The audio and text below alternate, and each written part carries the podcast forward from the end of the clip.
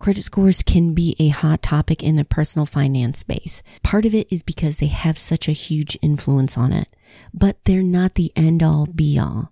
Learn how to make your credit score work for you while building up your finances. Welcome to Simplify and Enjoy, the podcast and community focused on helping families have less stress and more options through minimalism and financial independence. I'm your host, Elle Martinez. This podcast is sponsored by Coastal Credit Union. Coastal's mission is to help you live a better life by offering you a better way to bank. Find out how at bankbetter.org. Based on what I know and seeing how people react to them, I'm not a fan of obsessing over your credit score. However, I also realize it does have a huge impact on most people's finances. Lenders look at your credit score when deciding what rates you qualify for. And if you're looking at a big purchase like a house, that can mean tens of thousands of dollars, if not more, over the life of your mortgage. Some insurance companies also take a portion of information from your credit report and use it to calculate your premiums. And depending on what industry you're working in, like banking, your employer may check your credit as a precaution. So I do get the concern on why you'd be interested in your credit score. But the problem comes up when I see people focused on it like it's the number that matters. So much so that they are willing to try bad advice and end up harming their finances just to get a higher score. I don't want you to be in that situation. The truth is, if you're interested in expanding your options, reducing your stress, and building financial freedom for your family, then you need to understand how to make your credit report and score work for you. In this episode, we're going to get into how credit scores work, ways to raise your credit score, and what bad advice to avoid, and how to get your money in a situation where your credit score is an afterthought. Are you ready? Let's get started. First off, what is your credit score?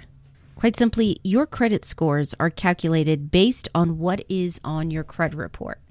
Many people, including myself years ago, use credit reports and credit scores interchangeably. While they are related, they are not the same. At its core, your credit report is a recorded history of your debt payments talking credit cards, car and student loans, and mortgages that allow lenders to determine your credit worthiness. Whether you get approved for a loan, how much interest you'll be charged, these are determined by what's in your reports. And as weird as it sounds, you have three reports because there are three credit bureaus tracking that data Experian, TransUnion, and Equifax. Now, what's in those reports? You do have personal information like your name, home address, social security number. You also have financial information like the loan accounts that you're carrying, the amounts that you owe, your payment history, the limits, and what you're utilizing. And your credit score is a number between 300 to 850 that each of the credit agencies assigns based on what's in your credit report. Now, technically, no one granted them permission to collect this data, and there have been known problems with inaccurate reports, but this is the standard used by many lenders today. But if you're curious and want a quick run of the history behind credit agencies and the reports and the score, there's an incredibly good episode on Planet Money that I'll link to in the show notes. Now, having a good or high credit score can be beneficial because you can then qualify for better rates on your loans. Again, this is especially significant with your mortgage. And that's actually a situation where I had a family member reach out to me. Within this last year, she's finally paid off all of her non mortgage debt. And that is an amazing accomplishment. But here's the kicker though her credit score went down. Why in the world would that happen? Because of how credit scores are calculated. When she paid the last off of those loans, that lender closed the account. And that's why I'm not a fan of credit scores. They're not really a good indicator of your financial health. in the past 10 years or so, I've seen some horrible advice given where people are trying to hack their credit score, but in the long run, it ruins their finances. I'm talking about garbage like opening up several new accounts, typically credit cards, just so you can raise your score. And then offers from programs that say they will wipe away your bad credit scores overnight. So if you're looking to raise your credit score because you have a goal in mind, let's say that you want to buy a house and want to get the best rate, I'm going to take you through how you can build your credit score without having to harm or hurt your long term finances. Let's start with the key factors that go into your report and are used to calculate your credit score. I'm going to list them in order of weight your payment history, the amount of debt owed, length of credit history, new credit, and types of credit. So, if you want to get the best score possible, you need to focus on these key factors one at a time. Since your score is based on what's in those credit reports, you better make sure that they get it right. With credit scores being used by so many lenders to figure out what one's credit worthiness is, you would think that these reports would have a high degree of accuracy, but you'd be wrong. According to one estimate, more than one in five consumers have a potentially material error in their credit file. And what happens is that makes them look riskier than they really are in lenders' eyes. Now, it used to be that you could go to annualcreditreport.com to get your reports from all three bureaus for free every year. I don't know if I would call this a bonus of having to go through this pandemic, but you now can get your credit reports for free every week. If you find a mistake, you can then submit a note through the credit bureau, which means creating an account with them. And then you also want to reach out to the lender to make sure that that is fixed on their side as well. Typically, this can take 30 to 45 days to resolve, but with everybody dealing with the pandemic, and systems getting backed up, it may take longer right now. Okay, second step. So your credit report looks good, it's accurate. Let's move on to the meat. Improving your payment history.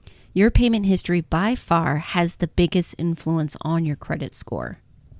You want to have a consistent history of paying your bills on time. If you already have that history, you've put yourself in a great spot. Well done. If not, don't worry. The first step is to make sure you're current with your bills and loans. Here's where bad advice can come in and ruin you. Some may tell you to prioritize your credit cards over your essentials. Don't do that. Instead, make sure you have the critical bills taken care of. I'm talking housing, food, necessary transportation, and health.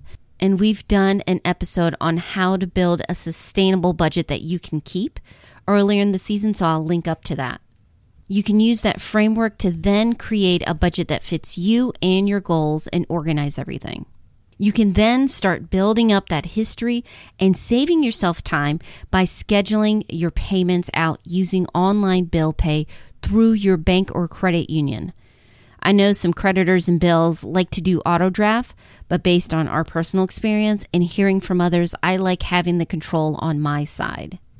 The second key factor is looking at the amount you owe. While having regular activity on your accounts is important in the eyes of lenders, carrying too much debt is going to put a financial strain. So be sure to pay your balances quickly. Again, scheduling your payments can help you. If you decide to use credit cards, then make sure after you make the purchase that you schedule the payment. Related to the amount you owe is your credit utilization ratio.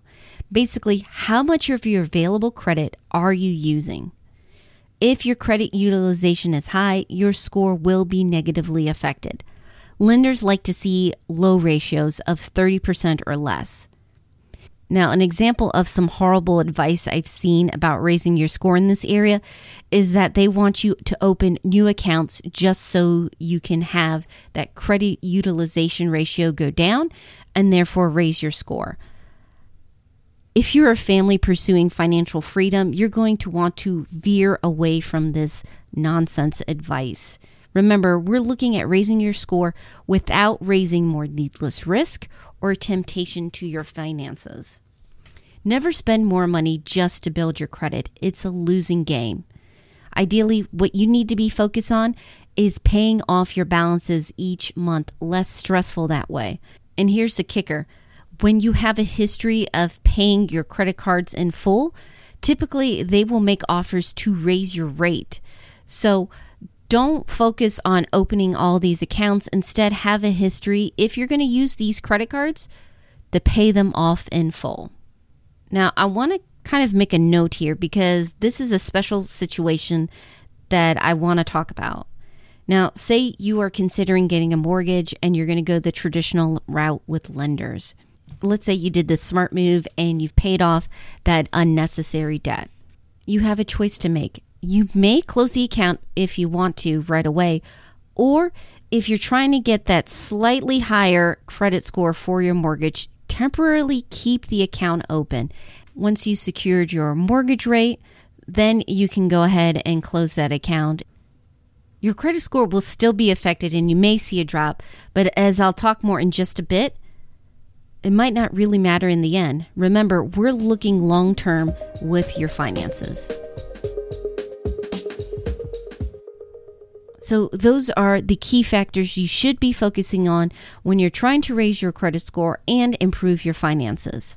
And I do want to mention, in terms of giving yourself more options down the line and having a bit more freedom with your cash flow, it's good to have a plan to pay off your debts.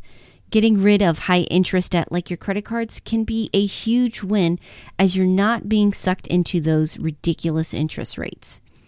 And you're also going to be putting yourself in a position where your credit score isn't such a big deal.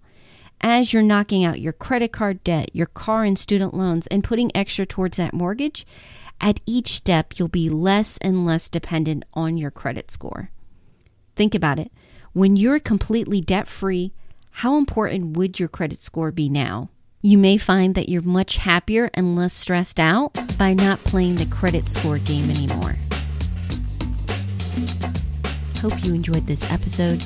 If you have any questions about credit scores or want to dig into the details of improving it along with your finances, I'll have the resources you need over in the show notes at Simplify and Enjoy. And since this is the home buying season, yes, even with the pandemic, I just want to mention if you're looking for some competitive rates with mortgages and you're in the Raleigh Triangle area of North Carolina, please check out Coastal Credit Union. Their rates on mortgages are fantastic. Yes, I know they're sponsors of the podcast, but I highly recommend them. My mom recently was comparing rates and she went with them for her mortgage. So if you want to find out more, just go to bankbetter.org. And don't forget, you can also join the community where you'll get the latest podcast, articles, and videos sent straight to you. It's free and it's fun. All you have to do is sign up at simplifyandenjoy.com slash join.